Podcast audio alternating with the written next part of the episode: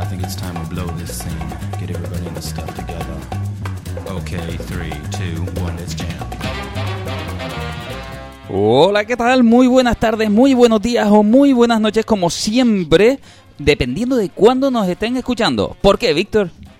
Pues porque esto es un podcast, entonces pueden escucharlo donde y cuando quieran y como quieran, pueden escucharlo en la ducha, pueden escucharlo en la cama, pueden escucharlo donde les dé la real gana y cuando les dé la real gana. Y donde también se puede escuchar en directo, Ismael.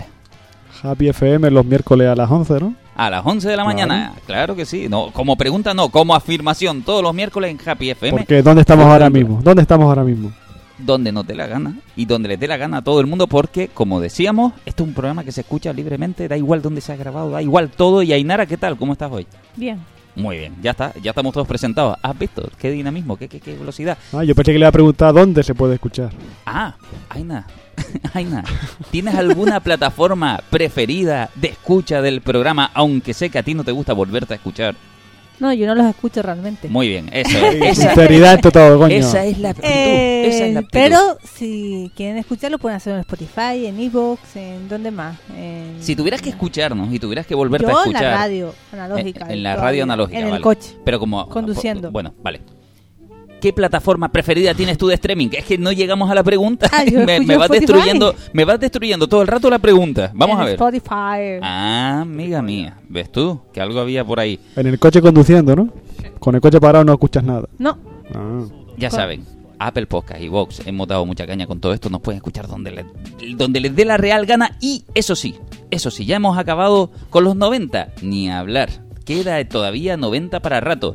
Entre esto, esta nueva etapa que hemos saltado nosotros a esta época del 9-0, hemos incluido una serie de películas o series que han sido importantes en esta época. Ya hemos hablado un poco de los thrillers, hemos hablado un poquito de las películas de acción. Y hay películas también que son importantes y nosotros, yo sé que ustedes lo escuchan cuando quieran, pero si por casualidad además cae la coincidencia de que lo escuchan el año que sea, en el momento que sea, y coincide que ese momento cae en Halloween, pues este puede ser un buen programa, pero no necesariamente tiene que ser obligado para esta fecha. Sin embargo, hay películas que, vamos a decir, que entrarían muy bien en los 90 para estas fechas señaladas. Entre ellas, vamos a empezar por una peli concreta, que muchos de ustedes, ya conocen, o si no, les va a sonar. Escuchen. Pues la historia tremenda que os voy a contar ocurrió cuando el mundo era antiguo. Seguro que os habéis preguntado, ¿las fiestas de dónde salieron? Si no, ahora vais a saber lo que fueron.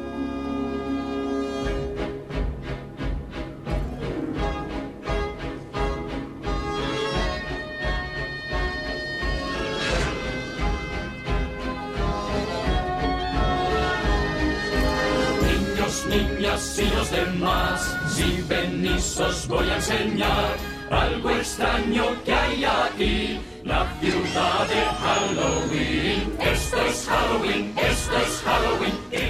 Pues efectivamente, esta película que lo dice abiertamente, tanto encaja, fíjate, en Navidad como en Halloween, encaja en cualquiera de las fechas, y en realidad durante todo el año, porque es una película disfrutable sin duda. Esta película es Pesadilla antes de Navidad. ¿Le gustó? Sí. Aina, vamos a ver, seamos sinceros. Me encanta. Porque te iba a decir, ese sí, que sonaba peli de acción de los 90, que no estabas muy emocionada. Yo sé que esta peli sí te cuadra. Sí me cuadra, sí. Ah, amiga, ¿y te gustó, verdad? De verdad, dime. Sí. Sí. Vale. Ismael. A mí no sé qué decirte con esta peli, me gusta, pero igual cuando la vi era más joven y no una peli que yo vea mucho, pero yo sí recuerdo cuando la vi la primera vez, no sé, debe ser la forma de los muñecos o algo y me daba cosillas, ¿sabes? No que me diera miedo ni mucho menos, pero no sé, hacer todo tan grotesco y tan ni siquiera sucio, porque todo estaba bastante bien hecho ahí. Hay algo que me rechaza esta peli, igual que con la de La Novia Cadáver. Son cosas como que ese aura tan gótico no comulgo yo con ella. No, pero tú la viste y no hubo nada en ella que te causó cierto interés. No. Vale. Te digo, me gusta, pero no es de mis pelis de cabecera como mucha gente que sí las alaba y le doy totalmente el crédito de que las alaben, pero yo te digo, me gustó y ya está. Vale. hasta vale, pero sí te gustó, al menos. Claro. No, es recomendable desde tu punto de vista. Desde luego. Víctor, ¿qué? Pues yo he de decir que, sin ser yo un amante de las películas musicales, esta sí me gustó bastante, la disfruté bastante. Al contrario de lo que dice el compañero, a mí ese aura gótica y muy timbartoniana sí me gustó mucho. Y bien, la verdad es que sí la disfruté bastante. También es verdad que no la vi cuando salió. Yo realmente esta película a lo mejor la vi hace, no sé, 5 años, 6 años como mucho. Antes no la había visto. Ah, claro. Pero sí, cuando la vi, la verdad es que la disfruté bastante y me gustó. Ya te digo, a pesar de que no soy yo muy amigo del cine musical. Pues lo que hemos hecho en este programa es que cada uno de nosotros ha traído una película de los 90 y evidentemente yo traigo esta, por muchas relaciones personales que tengo yo con la animación, en este caso con el stop motion, que es una técnica más de la animación. Es una técnica que en realidad usa todas las leyes de la animación, pero en este caso, en vez de dibujar mano a mano cada fotograma, en realidad hacemos mano a mano cada fotograma moviendo una serie de muñecos. Tanto es así que, para que ustedes se hagan una idea, Jack Esqueletón y entre otros personajes lleva una serie de esqueletos que nosotros tenemos que ir moviendo mientras vamos sacando fotos, y las cabezas, para jugar con el lip sync, por ejemplo.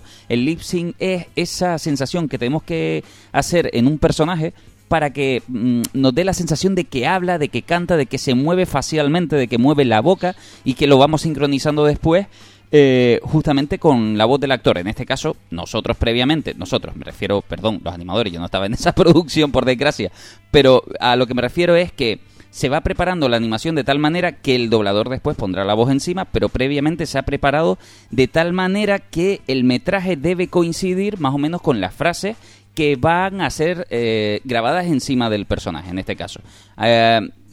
80 cabezas aproximadamente y de intercambios tenía solo Jack Skeletor para conseguir esta especie de sensación de diferentes expresiones, diferentes bocas y un etcétera tremendo. ¿Ustedes sabían esto? Pues, alucinante. Lo de stop motion, sí. Sí, lo de stop motion, sí, pero me refiero que Jack Skeletor llegaba a tener hasta 80 cabezas. Pero es normal porque, como tú dices, al tener que hacerlo mano a mano cada movimiento y que se pega un curro para hacer no sé cuánto es, si 1 minuto de película es no sé cuántas horas de estar parando. Eso y moviendo. Depende de las escenas. Solo el final de la película hay un personaje que se descose literalmente y son 4 meses para esa escena, para el final, en una escena donde un personaje va a desaparecer descosiéndose, así de simple. Pues es normal eso, que para poder hacer los movimientos hay que usar diferentes tipos de cabeza para hacer las expresiones del momento. Henry Selick, no sé muy bien pronunciar. Henry Selick, creo que es. Sea como sea, esta película se le atribuye a Tim Burton. Ahora vamos a contar un poquito por qué, pero en realidad se le atribuye mal. Si tú eres de los que pensabas que es una peli Tim Burton, tienes razón a medias. Es una peli de Tim Burton, pero no dirigida por Tim Burton. ¿Por qué decimos esto? Porque evidentemente este mundo imaginario que parece muy propio justamente de este señor, no es una película que él llega a dirigir, sino que él llega a crear dentro de los estudios Disney. Porque sí, si escuchan nuestro programa dedicado a Tim Burton concretamente, escucharán cómo Tim Burton nace como artista prácticamente, o más que nacer, ya era un artista, pero evoluciona dentro de la factoría Disney y desarrolla una serie de trabajos personales que Disney no considera muy oportunos promocionarlo, por lo que ya estamos hablando, este tipo de estéticas que a lo mejor a Ismael no le gustaban demasiado y a Disney tampoco internamente.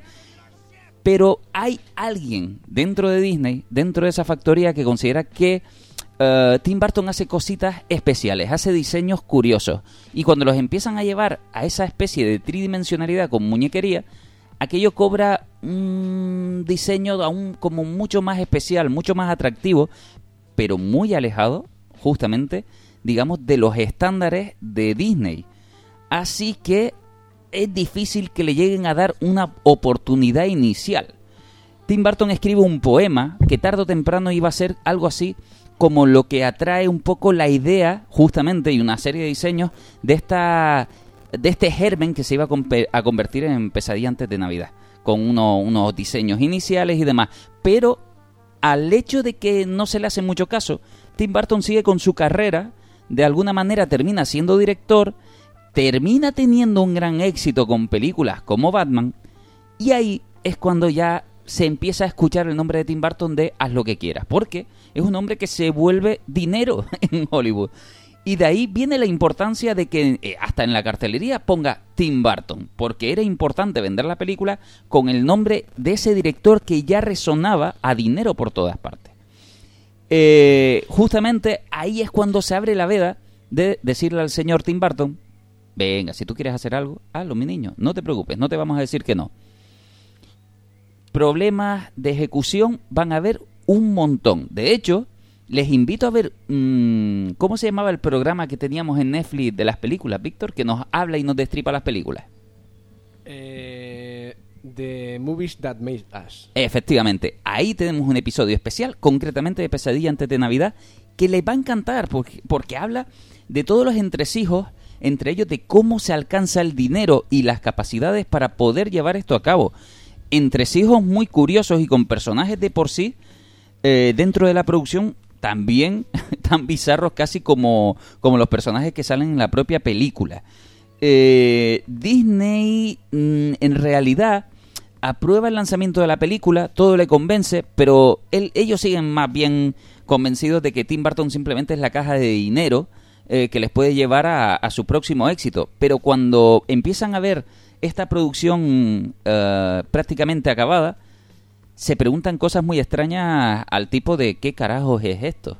No consideran que ya no solo cumpla con los estándares de Disney, sino que ni siquiera saben a qué edad pueden dirigirla, no saben muy bien cuál va a ser su público. Estamos hablando de que el imaginario de Tim Burton era muy chocante. La propia madre de Tim Burton decía ¿qué le pasará a mi hijo por la cabeza para todo lo que hace? Sin embargo, los niños que tuvieron una primera proyección, vamos a decirlo de esa manera, lejos de la excitación, lo que estaban eran hipnotizados. También es muy interesante dentro de esta época encontrarnos, fíjate tú, hoy en día podría, es muy normal encontrarnos estéticas diferentes. En aquel momento Disney era lo hermoso, lo incuestionable, y que apareciera Pesadilla antes de Navidad, eso tuvo que ser un shock visual muy grande, decir, otra, esto es una peli para niños, que la podemos ver hoy y flipar con muchísimas cosas que estén sucediendo en ella. Insisto, no dirigida por Tim Burton, pero Tim Burton teniendo mucho que ver en ella. No la puede dirigir especialmente porque está muy ocupado, pero sí que tiene, vamos a decirlo así, como mucho interés en que el proyecto salga adelante. Es más, de vez en cuando se pasa por el estudio y nos contaba, por ejemplo, en este programa de Netflix que habla de las películas internas, cómo en uno de los momentos se plantea un cambio para el final de la película y Tim Burton ni siquiera argumenta no estar a gusto, sino simplemente se dedica a dar una patada a una pared y abrir un agujero en la que ellos además terminan marcando los propios animadores ahí diciendo por aquí estuvo Tim Burton, básicamente, porque bueno, Tim Burton no es que esté fuerte, cuidado, es que lleva el hombre unas botonas con una pieza de metal delantera.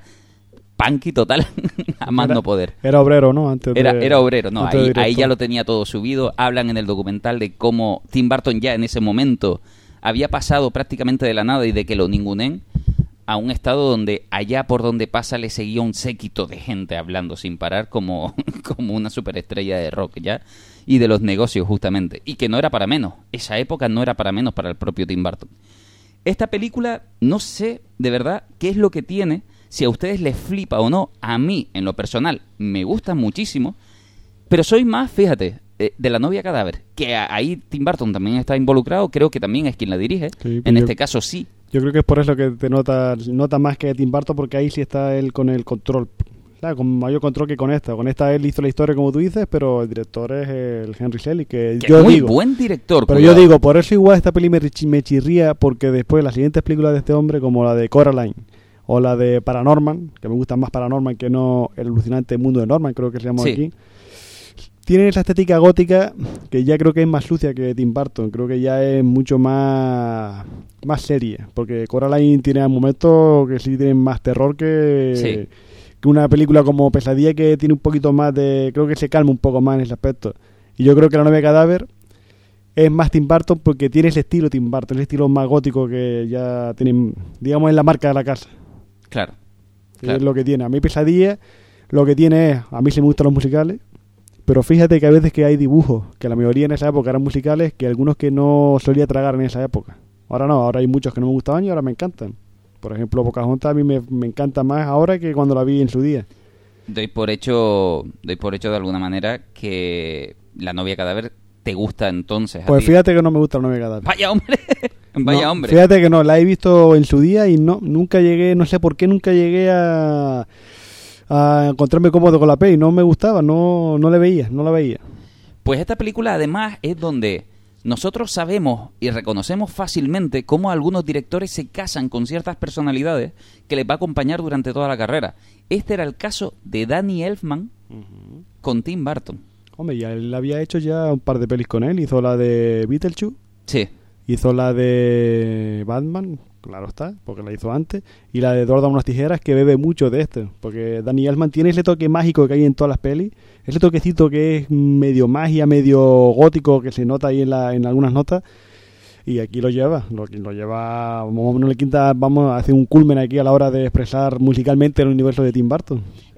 Lo curioso en este documental nos habla de Danny Elfman concretamente, que había llegado a doblar muchas partes de muchas canciones uh-huh. con su propia voz, pero claro, no es lo mismo componer música que cantarlas, y se le notaba por lo visto que el acting de la voz, la potencia de la voz en este caso para la película no terminaba de encajar con el personaje, y llegan a tener un pleito entre Tim Burton y Elfman concretamente porque se decide eliminar de producción esa voz y regrabarla con otra en este caso, ¿no? Y escuchamos canciones que además se van a volver, vamos, carismáticas a más no poder. Una de ellas es esta.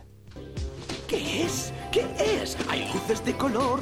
¿Qué es? Parece de algodón. ¿Qué es? No creo lo que veo. Estoy soñando, no lo sé. ¿Qué injusto es? ¿Qué es? ¿Qué es? ¿Qué es? ¿Hay algo que va mal?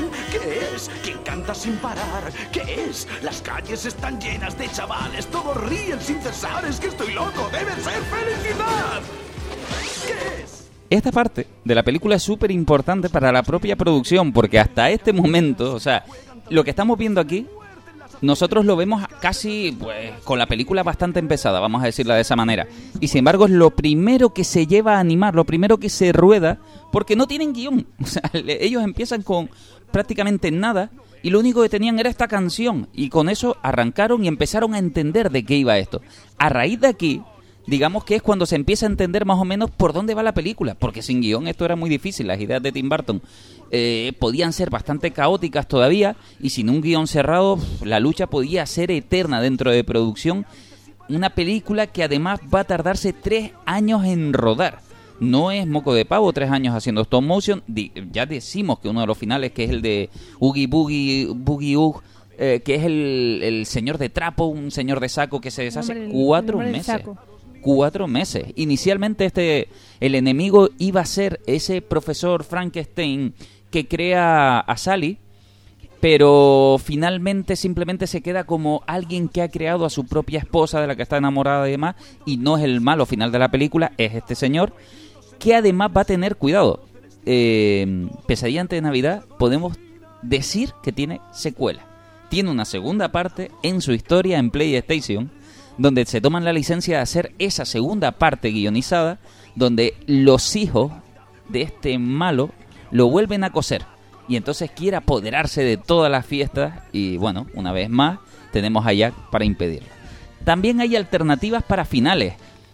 Justamente esta película tiene un final que iba a ser bastante discutido y que al final no se lleva a cabo, que era básicamente un Papá Noel que vuelve con los años a volver a ver a Jack y agradecerle su buen hacer, vamos a decirlo de esa manera, su buen trabajo, y se encuentra que Jack tiene hijos y todo, revoloteando por ahí. Sea como sea, a Tim Burton no le gustó mucho la idea, y la historia se cierra exactamente como está, y con eso todo el mundo está feliz y contento, básicamente. Es una película que yo recomiendo para estas fechas, o para las que quieran. Un stop motion tradicional allá donde los hayan. Diseños que a día de hoy a lo mejor nos hemos acostumbrado, pero que fueron muy rompedores en la época, y que lejos de que Tim Burton estuviera no dirigiendo la película, le pertenecen propiamente a este hombre. Yo creo que el personaje de Jack Esqueletón es muy de Tim Burton. ¿Por qué? Porque tú ves los personajes que hay en muchas de sus películas y están cortados por ese patrón. Porque, por ejemplo, Eduardo Manos Tijeras es alguien que está ubicado no está en su sitio. Es una persona que ve que no se encuentra cómodo en el lugar en el que está, que es cuando hace con las tijeras, hace las figuras estas en los jardines. Aquí tenemos ya que Esqueleto, que no está muy a gusto donde está viviendo. Y es cuando conoce, digamos, la Navidad y quiere traer la Navidad a la casa porque piensa o siente que no pertenece a ese sitio, que es donde está viviendo él, que no me acuerdo cuál es la ciudad, no sé cuál es el nombre de esa ciudad. O, por ejemplo, tienes en Big Fish, que también es el personaje que es un hombre que ha perdido a alguien y se encuentra ahora mismo fuera de lugar, y gracias a la historia que le cuentan del padre hacen que él recupere su puesto. Es verdad que Jack Skeleton es muy personaje muy de Tim Burton. Y respecto a lo que tú decías antes de lo de Disney, fíjate que no estaban cómodos con la peli, que cuando se estrena no se estrena con Disney, se estrena con la filial que era aquella de Touchstone. Touchstone Pictures. Ahora no, ahora ya es Disney. Ahora ya, como la película ya es famosísima, ya, ahora sí, ahora ya no hay miedo en poner el nombrecito de Wall-E ahí en las carátulas. Ahí Wall-E. Creo que es Halloween Town, si no me equivoco. No me corto un dedo tampoco por ella, creo que es Halloween Town. Y sí que es verdad que Disney se esconde. Cuando tiene ese primer estreno, se preocupa, de alguna manera se preocupa, y considera que no lleva el sello Disney.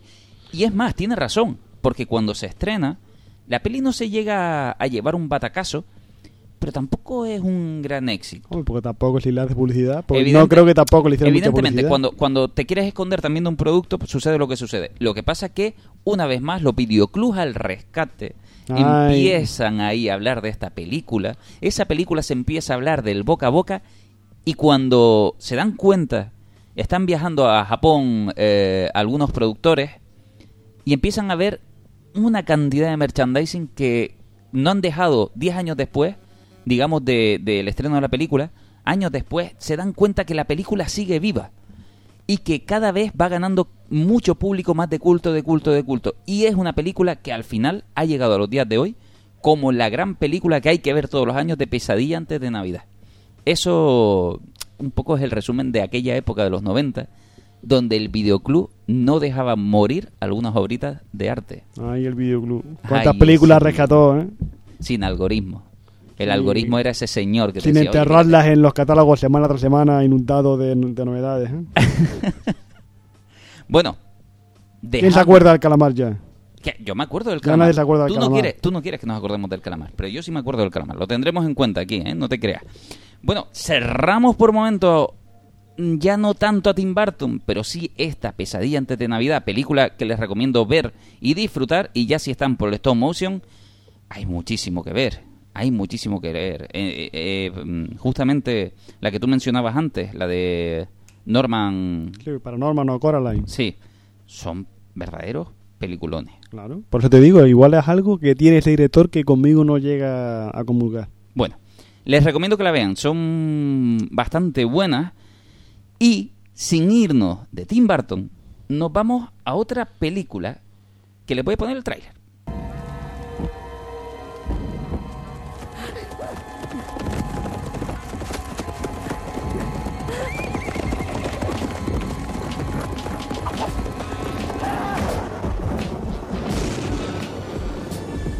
Soy el investigador Ichabod Crane. Vengo desde Nueva York para investigar los asesinatos de Sleepy Hollow. ¿Qué le han explicado sus superiores? Solo que los tres fueron asesinados en el campo y sus cabezas separadas. Nada, esta película nos la trae Ismael. ¿Cuál es Ismael? Trae Sleepy Hollow del amigo Tim Burton, para no salir de... Justamente para quedarnos en él, ¿no? Uh-huh. Doy por hecho que te gustó. Para mí, creo yo, de las últimas grandes pelis que ha hecho Tim Burton, fíjate, ya está del 99, ya tenía sus añitos. Y pocas películas posteriores a esta creo que hacen que sea, digamos, mejor película, porque Tim Burton creo que llegó a su culmen aquí. Me cago en 10, ¿eh? Para mí sí. Me cago en 10. Después hizo antes. Para mí, hablo de mí. Sí. Todos mis respetos para ti. Hizo El planeta de los simios.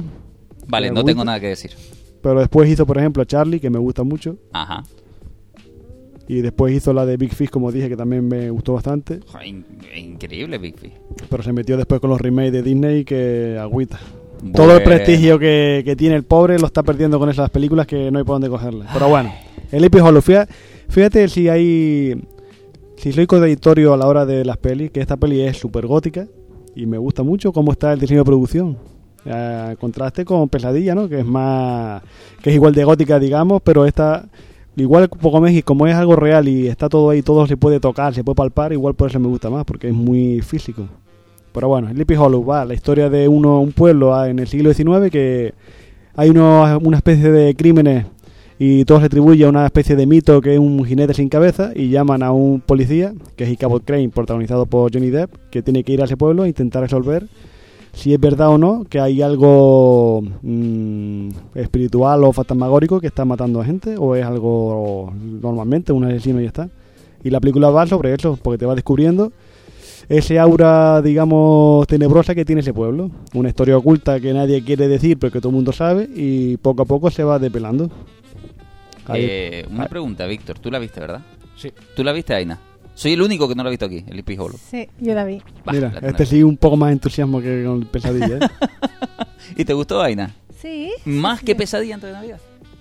Sí, la verdad es que sí. Me cago en 10, me estoy perdiendo un peliculón. Y no la he visto por cosas de la vida, ¿eh? No porque no me apetezca. La verdad que yo también la he visto un par de veces y la verdad es que sí, es un peliculón. O sea, vale, escucharé a Ismael con atención. Yo la vi en el cine y te digo, a mí me moló. Una peli que está basada en un relato de Washington Irving, que es un escritor que ha hecho una serie de cuentos recopilatorios que es Cuentos de la Alhambra, y otra que se llama Cuentos de, pero que no tengo ahora mismo el nombre, que es donde está este cuento de Sleepy Hollow, que se llama La leyenda de Cabot Crane, que en los años 50, 60 Disney hizo un cortometraje animado que se llama igual, La leyenda de Cabot Crane, que es la que he visto, curiosamente. ¿La viste? ¿Esa sí la viste? Esa sí la vi. Fíjate, esa la vi esta mañana para refrescarme un poco y se me hizo bola, ¿eh? Sí.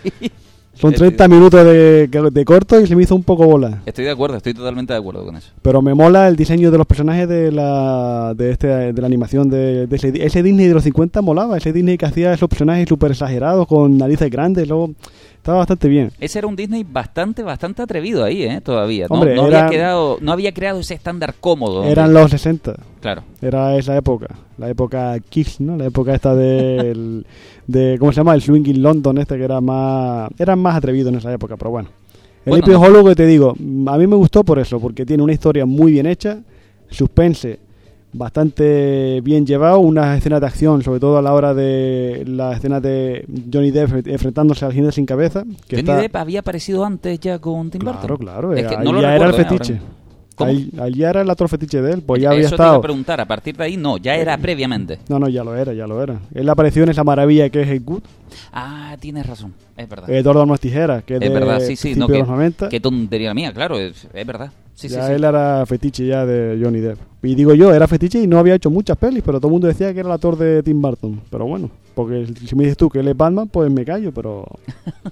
Te digo, esta peli es muy recomendable para estas épocas por ese aura tan tenebroso, sin ser de miedo, que tiene, digamos, esta época de Halloween. ¿Qué es lo que va a tener Tim Burton en sus producciones? No, siempre lo tenía. Yo no he visto Sleepy Hollow, pero sí que conozco bastante la obra de Tim Burton como para saber que es atractiva, con un tinte tenebroso, pero el miedo o el terror no está en ello, nunca. Juega por el diseño. Es el diseño. A él le gusta diseñar ese tipo de universos, pero no le quiere meter el miedo. Y si quiere podría hacerlo, pero no le gusta meter el miedo porque no va con él, ni Beetlejuice. Claro. Que podría jugar con el miedo, ni siquiera en Beetlejuice hay escenas de miedo. Es lo que hace que sea atractivo, igual por eso que a los niños les gustan mucho las pelis de Tim Burton. Claro, porque te hace jugar con cosas. Son muy imaginativas. Efectivamente, y te hace jugar con cosas, pero en realidad estás en torno seguro, porque al final... No te la juega Tim Burton en ese sentido. Te hace sentir seguro y seguro te queda. Eso no quiere decir que no hayan cosas espeluznantes, como tú decías. Oye, es que hay cosas en el diseño a lo mejor espeluznantes o cosas pensativas. Como te digo, aquí no, aquí va muy a saco, va directo al asunto, y es lo que hace que la peli se ve muy bien, porque no te deja respiro. Y fíjate, yo la vi ahora, la última vez cuando sería, ahora un año y medio o así, y yo me quedo extasiado, se puede decir, a cómo juega con las imágenes este hombre.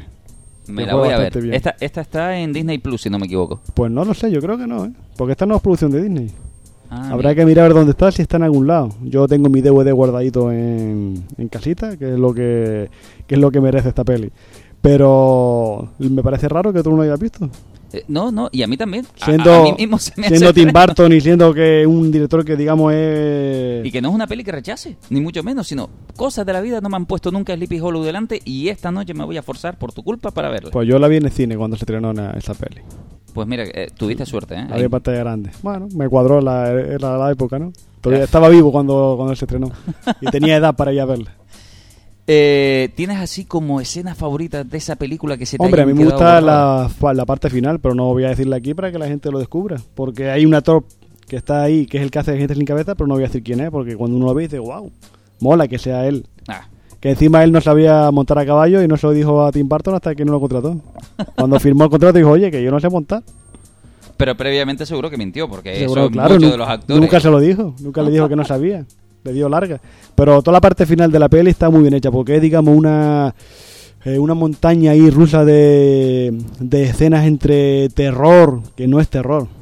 Parece que es terror, pero no es nada de terror. Entre escenas de terror y una tensión. La acción que te digo que tiene cuando se pelea Johnny Depp con el jinete está muy guay. Sobre todo como está hecho el rodar una escena de alguien montado a caballo sin que se le vea la cabeza. Ay, que no es que haya hecho ahí una técnica de borrarlo digitalmente, porque en esa época tampoco se podía hacer. Claro. Si no es técnica de cómo poner el abrigo donde él está para que no se vea que hay una cabeza ahí. Claro. Es lo que mola. Mola mucho la parte final de la peli. Aina, ¿alguna escena favorita de esta película? Ninguna, ¿no? ¿Víctor? No, me gustó todo. Bueno, reconozco que efectivamente cuando... Bueno, es que no, porque te pelearía una parte, pero bueno... ¿Cuándo parte la del árbol? ¿Será alguna cosa de estas, no? No, bueno, cuando la cabeza... Cuando la cabeza vuelve a donde tiene... Ajá, por eso. Es que es lo que mola. Toda esa parte que está el árbol y todo eso. Eso mola muy bien. Oye, está en Netflix. Está en Netflix. Pues mira. Pues esta noche me lo voy a ver de cabeza. Oye, que yo sé que no está bien volver para atrás, pero lo vamos a hacer. Que no les pregunté. ¿Escena favorita de Pesadilla antes de Navidad? ¿Tienen o tampoco? Ay, Nara, ¿no tienes escena favorita de Pesadilla antes de Navidad? ¿O personaje favorito? No, personaje favorito Jack. Sí, es claro, Jack, el más, en general, el súper icónico. Sí. ¿Tú? Hombre, yo escena favorita sería cuando hacen los intercambios de los regalos. Es cierto. Porque es muy creepy eso. Yo no tengo así... Víctor. Personaje favorito. No te meto en el mundo de la animación de lleno ni en broma, ¿eh? No, hombre. Disfruté con la película, pero no hubo ninguna escena que dijese, wow. Oye, recomiendo a todo esto Navidad es Creepy. De esos cortos que yo sé que a Ismael no le gustan, que pone Netflix, que son Dead Love and Robot, ¿no? Uh-huh. Hay uno de Navidad... ¿Pero de cuál? ¿De la serie esta? De la serie. ¿Y cuál era? Que no me acuerdo. Hay uno de Navidad donde llega un Papá Noel y unos niños bajan muy ilusionados a ver cómo Papá Noel pone los regalos. Ah, ya me acuerdo. En la segunda, ¿no? Creo que en la segunda tanda. En la segunda tanda. Ese Pero Papá lo Noel que tiene... me gustó mucho. Pero dime tú, ¿qué es lo que tiene? ¿Dura 5 minutos? Y está genial. Está genial y no desarrolla nada, no sé, no... Desarrolla mi imaginación. Tu imaginación, bueno. Te lo digo ya, o sea, es atractivo, a mí me gustó, ¿eh? Tiene su aquel. Bueno, vamos a pasar a otro producto. En este caso, lo que sí hacemos es cambiar drásticamente de proyecto, porque además nos vamos a una serie, pero que es peli, pero que es serie, pero que es peli.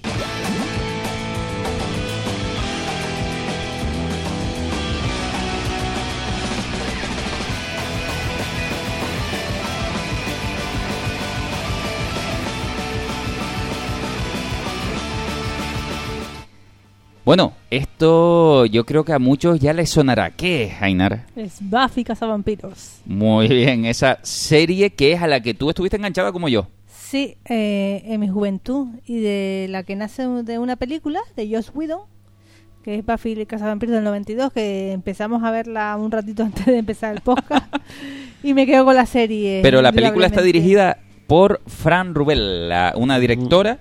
Sí, el escritor del guión era Josh Whedon, ¿no? El escritor era Josh Whedon. Josh Whedon se siente como muy atraído por este proyecto que ha hecho en realidad y lo quiere mantener vivo después en la serie. O sea, profundiza más haciendo grandes cambios porque nos encontramos muchas diferencias entre la película y la serie. Sí, la prota de la película es la típica americana. ¿Pero en dónde salía esa prota? Vigilante de la playa. En Vigilante de la Playa. Erika Leña creo que era, ¿no? Erika Leña. Creo que era esa, ¿no? No, no era esa, estoy confundido. No. Espera. Ah, pues yo pensé que era la de Vicente de la Playa. Creo que es Christy Swanson, si no me equivoco. Ah, pero ya, me confundí de peli, porque Erika Leña, que es una de las Vicente de la Playa, hizo una peli en esa época. Yo tengo la de Buffy. Para mí Buffy es la serie. Es la serie. Es la serie, no es una serie más, es la serie. Sí. Sí, pero no queríamos justamente de alguna manera no nombrar la película porque en realidad es lo que le da, vamos a decir, el ¿por qué tirón? No? Yo digo, de una peli tan mala como es la película de Buffy, porque es verdad.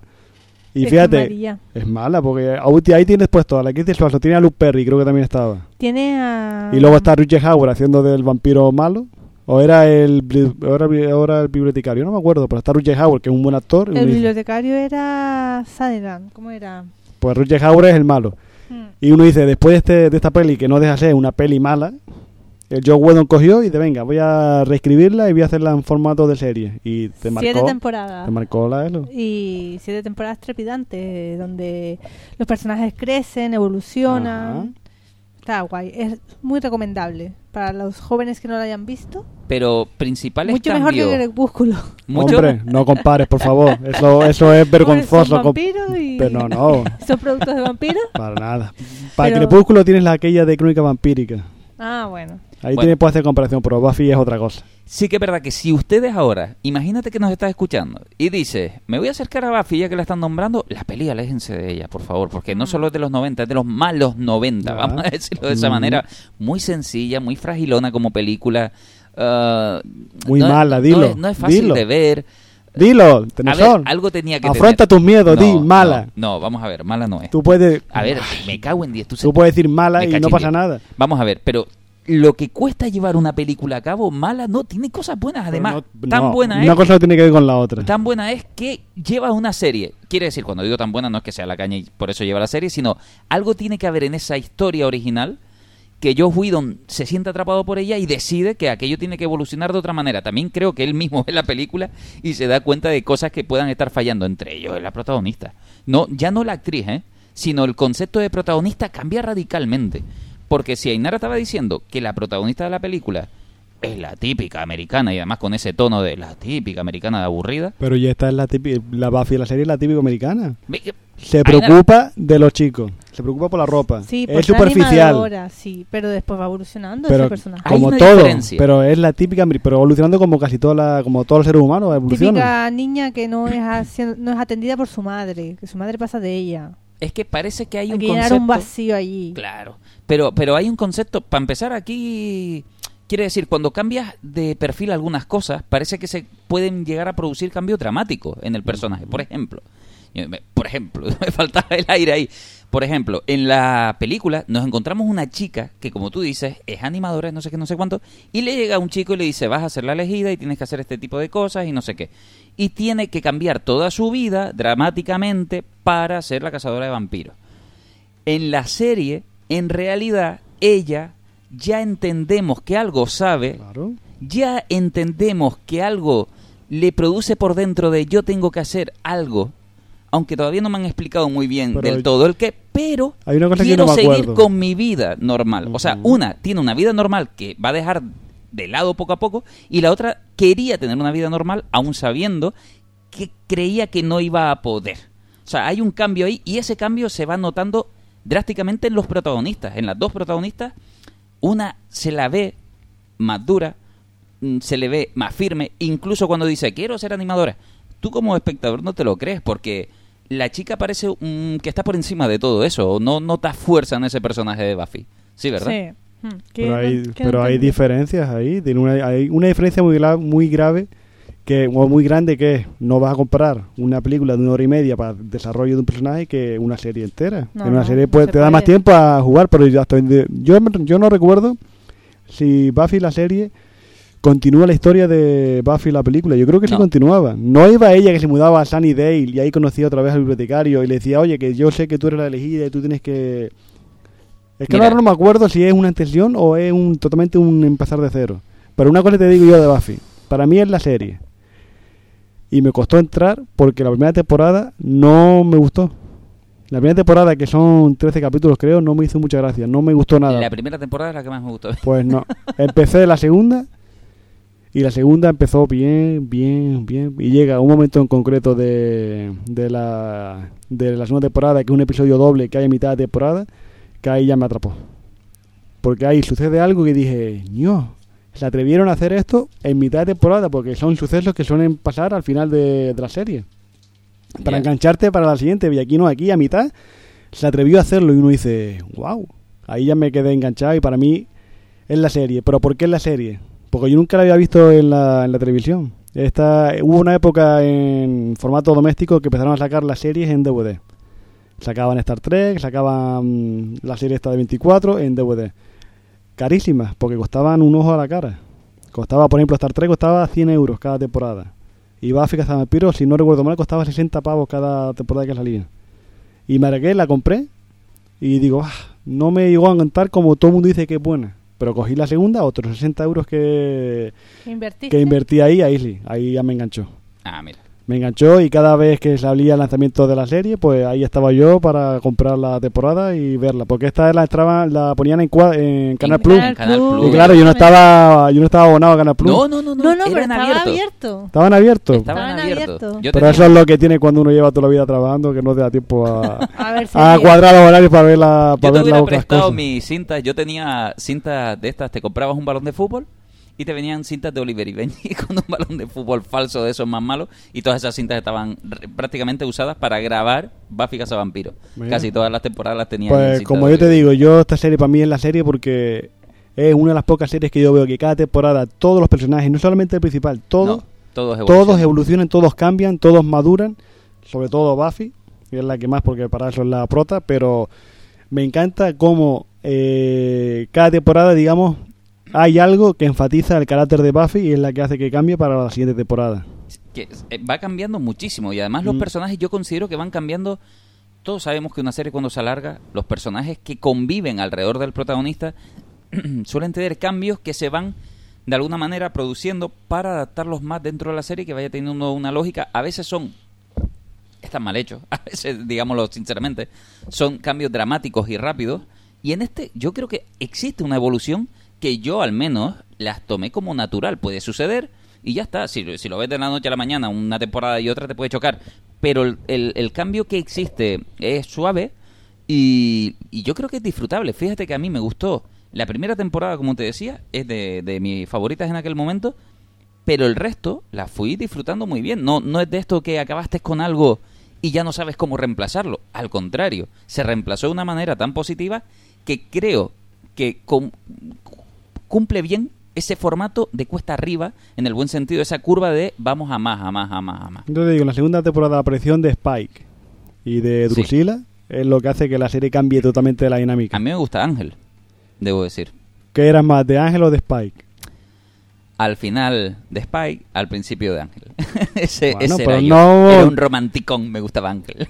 Pues a ti te gustaba Ángel, a mí no, yo siempre soy con Spike. Que te diga. Y eso que la serie de Ángel también la tengo y también la vi en su día. Hay una etapa y también la gocé bastante, porque Ángel también tiene, a su modo de ver, es un modo más oscuro, más serio que Buffy. De hecho, su serie propia a mí me gustaban. Yo las tengo también y es otro cambio. Es como Los vigilantes de la playa y Los vigilantes de la noche, que cambiaba totalmente porque era un pueblo y Ángel estaba en la ciudad.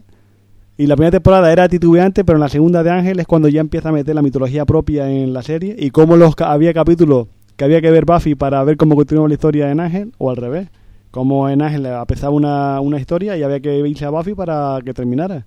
El actor de Ángel es el de, para que a usted le suene, el de Bones, el de la serie famosa de Bones. Sí que es verdad, recordando la primera temporada, podemos notar que es bastante casera. Eso es cierto, si la vemos al día de hoy.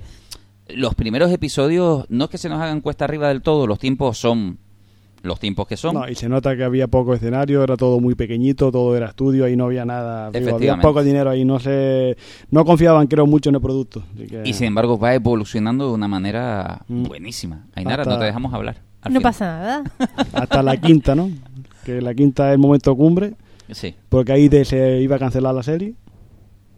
Acaba como acaba, pero se renueva y sale la sexta. Y se puede acabar por fin.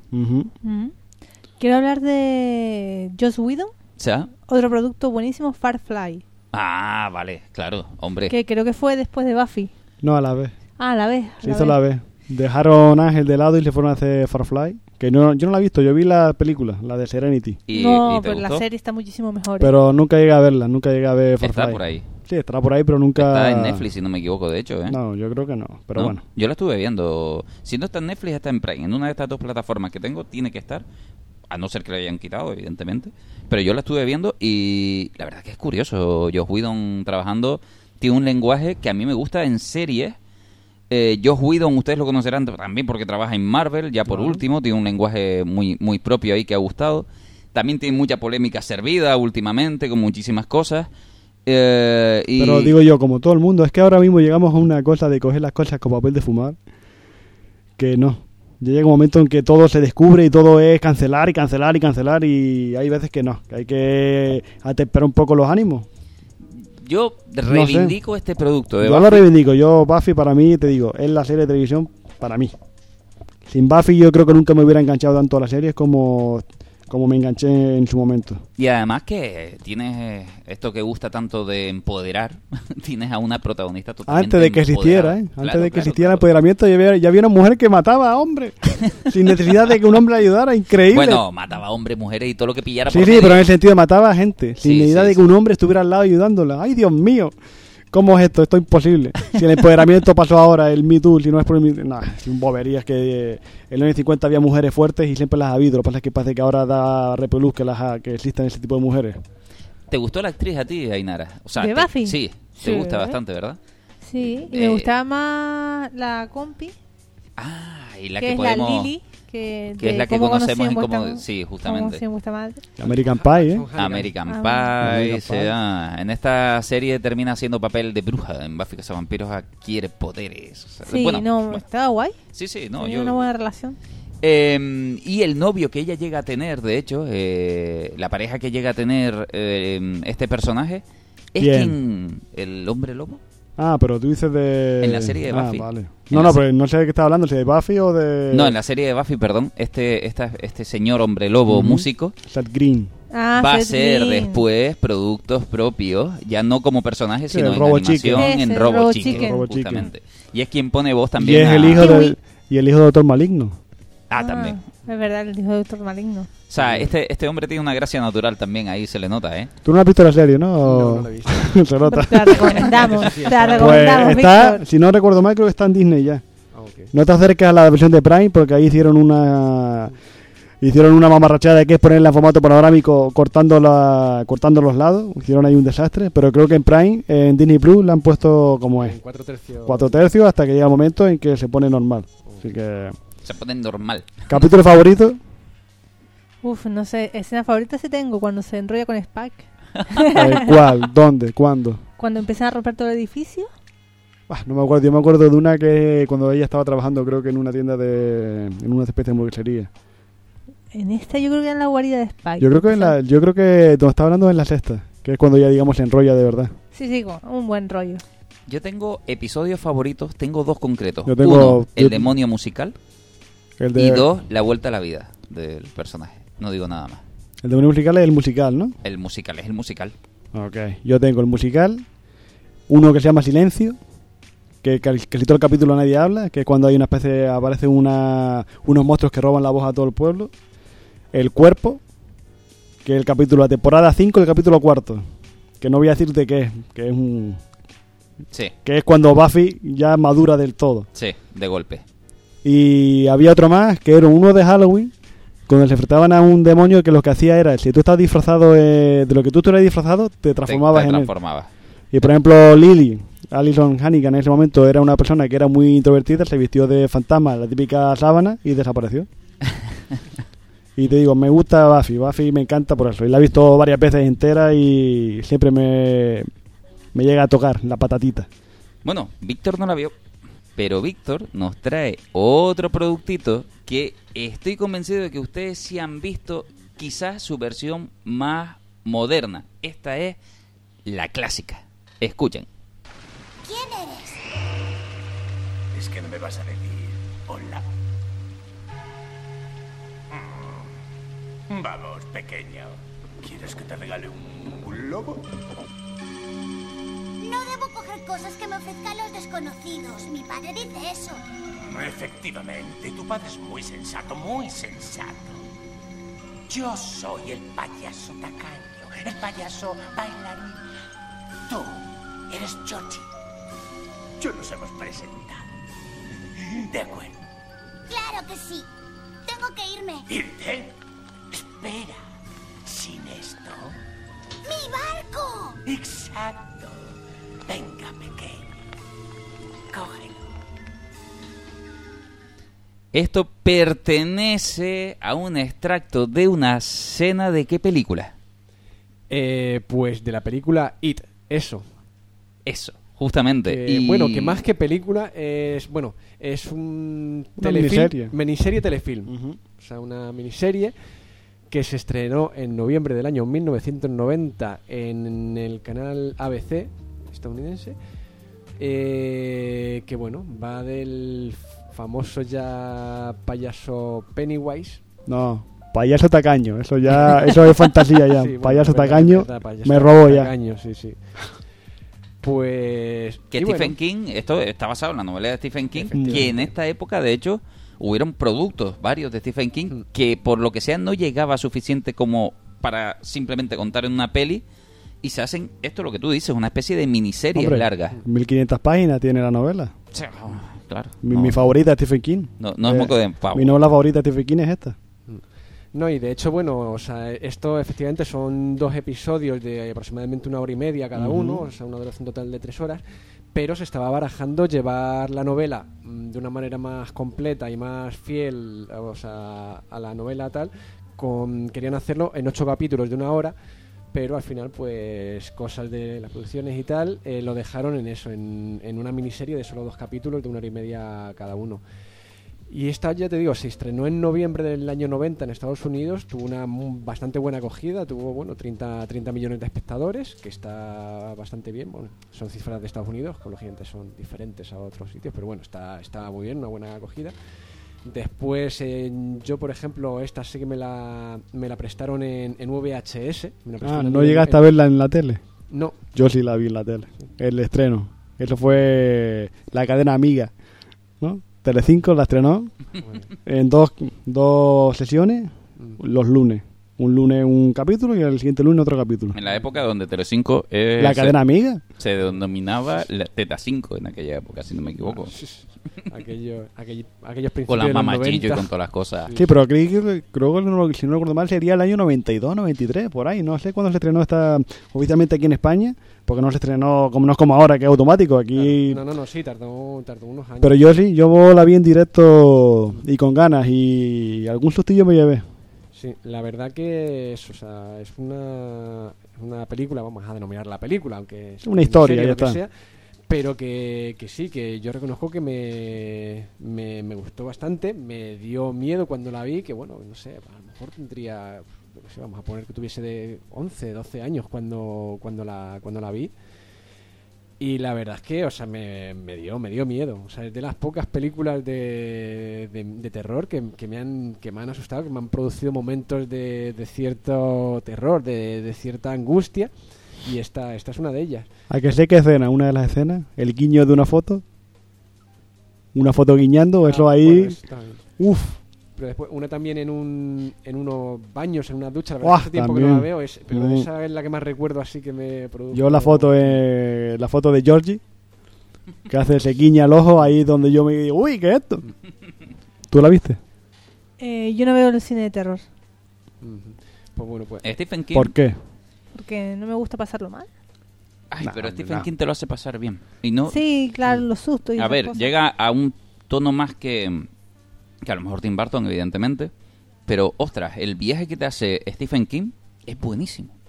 Es muy atractivo. Yo te invitaría a ver un par de cosas de Stephen King y si quieres, haces como Joey, metes el libro al final en la nevera si no quieres ver el final, o las películas, las paras y dices, no quiero ver el final. Pero es que todo el camino, independientemente del terror o lo que sea, que suele estar más producido justamente al final de las películas, es buenísimo. Es que es muy buena la aventura que se suele vivir en ellas, ¿eh? ¿De qué va It antes de eso? Bueno, pues va de un pueblo en el que empiezan a ocurrir unos extraños asesinatos y un grupo de niños llamados los perdedores, si no me equivoco, pues van a investigar. Y bueno, es verdad que, digamos, en la primera parte hay una especie de zigzag entre, porque empieza en los años 90, pero después retrocede con flashbacks a cuando eran niños y demás. Y bueno, pues estos niños pues intentan esclarecer a ver de dónde provienen esos asesinatos, y bueno, y van a parar con este payaso malvado que tanto favor ha hecho a la culrofobia a nivel mundial. Sí. Yo pregunto, ¿no habían policías? ¿Tenían que hacer los niños los investigadores de esos asesinatos? Pero porque nadie quería verlo. Claro. Nadie quería verlo. Claro. Porque ahí lo que nos dicen es que es un ciclo que ocurre cada 30 años. Ah. Cada 30 años ocurre una serie de crímenes que hay niños que desaparecen o directamente o mueren o desaparecen. Nadie sabe dónde están. Y el pueblo lo sabe y no hace nada. Lo oculta. Y estos niños viven una experiencia que 30 años después... En plan Guni. Sí, pero aventura tétrica. Pero porque tienes que ver por qué hace lo que hace el payaso. Es que la cosa está que el payaso no mata porque mata. El payaso mata porque lo que hace es alimentarse del miedo que genera al niño. No mata porque sí. Es el terror que le genera lo que a él le da el alimento, no matarlo ni desmembrarlo, eso es otra cosa, eso va con el, digamos, con el paquete. Pero él se alimenta del miedo de los niños. Si los payasos se alimentan de la risa, ¿qué es lo que pasa? Si tú de niño tuviste una sensación de esa, cuando eres adulto lo que menos piensas es en esa sensación, y cuando ves a un niño que lo pasa mal, tú no lo ves, porque no quieres recordar eso que sufriste cuando eras niño. Y por eso el pueblo no ve lo que le pasa a los niños, pero estos niños como sobreviven a esas experiencias, pues deciden tomar carta en el asunto, porque varios amigos suyos mueren y deciden, pues no, nos unimos y vamos a por el y ya payaso, son adultos. Que... No, pero de niños lo hacen. Enfrentar al miedo de también. Niños lo hacen. Sí. Por eso, y 30 años después vuelve a ocurrir unos crímenes y llaman otra vez al grupo. No, y que bueno, hay que decir eso, que bueno, esto de que se alimente de esos miedos y tal es precisamente un poco lo que le sirve en un principio para llegar a hacerle daño, que no sé si recuerdas con lo del ácido de batería. Ahí está. O las balas de plata, o esas cositas, digamos, los recursos que hacen que se, digamos, ellos sean más fuertes que el propio ser. Efectivamente. Y bueno, ¿qué más puedo decir? Bueno, decir que también que antes se han nombrado a Seth Green, también sale en esta película. Ah, sí, es verdad. Es verdad. También sale en esta película también. Una pregunta, sin querer destripar. El final, digamos que el payaso es algo más que un payaso. Yo no he visto la última de It, pero en esta primera, ostras, no tiene nada que ver. No. Ni la novela tampoco, ni la película de ahora con la novela. Intentan asemejarla, pero tampoco tiene nada que ver. Vale, yo solo quería saber porque... En el final, Stephen King suele tener algo en esta época con las películas, que es que la aventura está muy bien plasmada, todo está muy bien plasmado en los libros, ya no de It, en general, pero los finales yo no termino de estar tan convencidos como en un libro. Pero te digo por qué. Yo soy un lector constante de Stephen King. Él llama a todos sus lectores fieles lector constante. Yo soy lector constante de Stephen King. A mí me encanta Stephen King. Y el fallo que tiene Stephen King es que no sabe rematar sus historias. Por eso los finales de la película a veces son más flojos. Él mismo, en su misma historia, a veces no es capaz de darle el final redondo que la historia te ha ido, digamos, tú has ido anticipando en una historia tan buena y cómo termina de esa manera tan regular. Él no ha sabido, digamos, cerrar aquí. Y en It la cierra bien, pero cierra con detalles que no puedes poner en una serie o en una película, como pasa en los dos productos estos. ¿Pero por qué? Porque no es que el guionista no sepa hacerlo, es que Stephen King de entrada no sabe... O no tiene, digamos, esa técnica de cerrar de una manera más satisfactoria las historias. Dentro de lo que es la historia en sí, que es muy buena. Mira, y te tengo que hacer una pregunta. Ahora que has dicho lo del tema de que eres un fiel seguidor de Stephen King, ¿qué opinas de Langoliers? Porque para mí, o sea, fue... ¿Pero la película que se hizo? Sí, porque es que para mí, a mí me flipó la historia. O sea, es verdad que como película la vi mala, pero me flipó la historia que está... A mí me encanta el relato de Langoliers y me encanta la peli. La pena es que no están de DVD. Yo le tengo un VHS. Yo es que esa la vi hace muchos años y después hace poco me la conseguí bajar pirata por ahí de una página de estas tal. Y esa película, ya te digo, como película la vi un poco, pues... Que está el primo Larry ahí. Sí, es verdad. Bronson Pincho. Este hombre lo vi ahí, me chocó, ¿eh? La historia me flipó, y esos juegos ahí con el tiempo y no sé qué y tal. Pues yo te digo que esa es la historia más fiel de una historia de Stephen King. Es calcadito todo. Todo es calcado al relato de los Langoliers. A mí me flipa. Me flipa la historia y me flipa la peli. ¿Y tú viste la It, la nueva? ¿La nueva de It? No la he visto. ¿No la has visto? He preferido quedarme con el recuerdo de la vieja. A lo mejor hace bien, mal, hace pero bien. Sí, no he querido ir a... Hace bien, porque el payaso que hace aquí Tim Curry le roba la palma al nuevo. El nuevo está muy bien, tal y cual, es muy enigmático, está muy bien, pero el carisma que desprende de Tim Curry aquí es... él no va más. Esto pasa como aquel personaje del que espero hablar un día también, el nuevo Freddy Krueger en su momento, en la película nueva que se hizo. ¿La del 2010? No llega a la altura del Freddy Krueger original. Pero porque tampoco la intención es la misma. No. Ahí te digo, ahí habría mucho de lo que comentar. No tiene nada que ver el Freddy Krueger de los 80 al Freddy Krueger de 2010.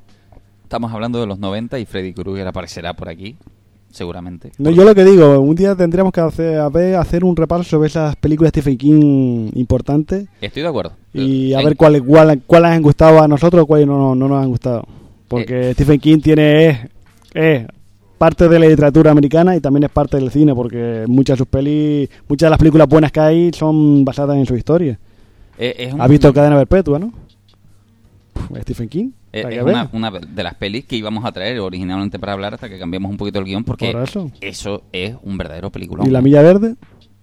Stephen King. Stephen King es para mí uno de los mejores, digamos, creadores de el estilo de vida americano. ¿Que le mete su gotita de terror? Sí, pero como narrador del estilo de vida americano y como narrador de historias, es maravilloso. A mí me gusta siempre cómo trata el tema de la convivencia con el mal que tiene ese Estados Unidos, por decirlo de alguna manera. Bueno, pues nada, no tengo nada más que decir porque es que se nos acabó el tiempo, así que nada, gracias a ustedes por habernos escuchado, gracias a todos, gracias Inara por haber estado aquí. A ustedes. Gracias Ismael. Pues hasta la siguiente. Gracias Víctor por tu super Stephen King, tu super It, haberlo traído aquí. Una terroríficas de nada. Y gracias a ustedes, a todos ustedes, espero que se lo pasen bien si están en Halloween, y si no, también espero que se lo pasen bien, nunca voy a esperar que se lo pasen mal. Eso sí, si quieren miedo, algo de Stephen King puede estar bien, si quieren algo de menos miedo, a lo mejor Tim Burton, ¿no? Puede estar bien. Un saludo y gracias por habernos escuchado, gracias a todos ustedes, adiós.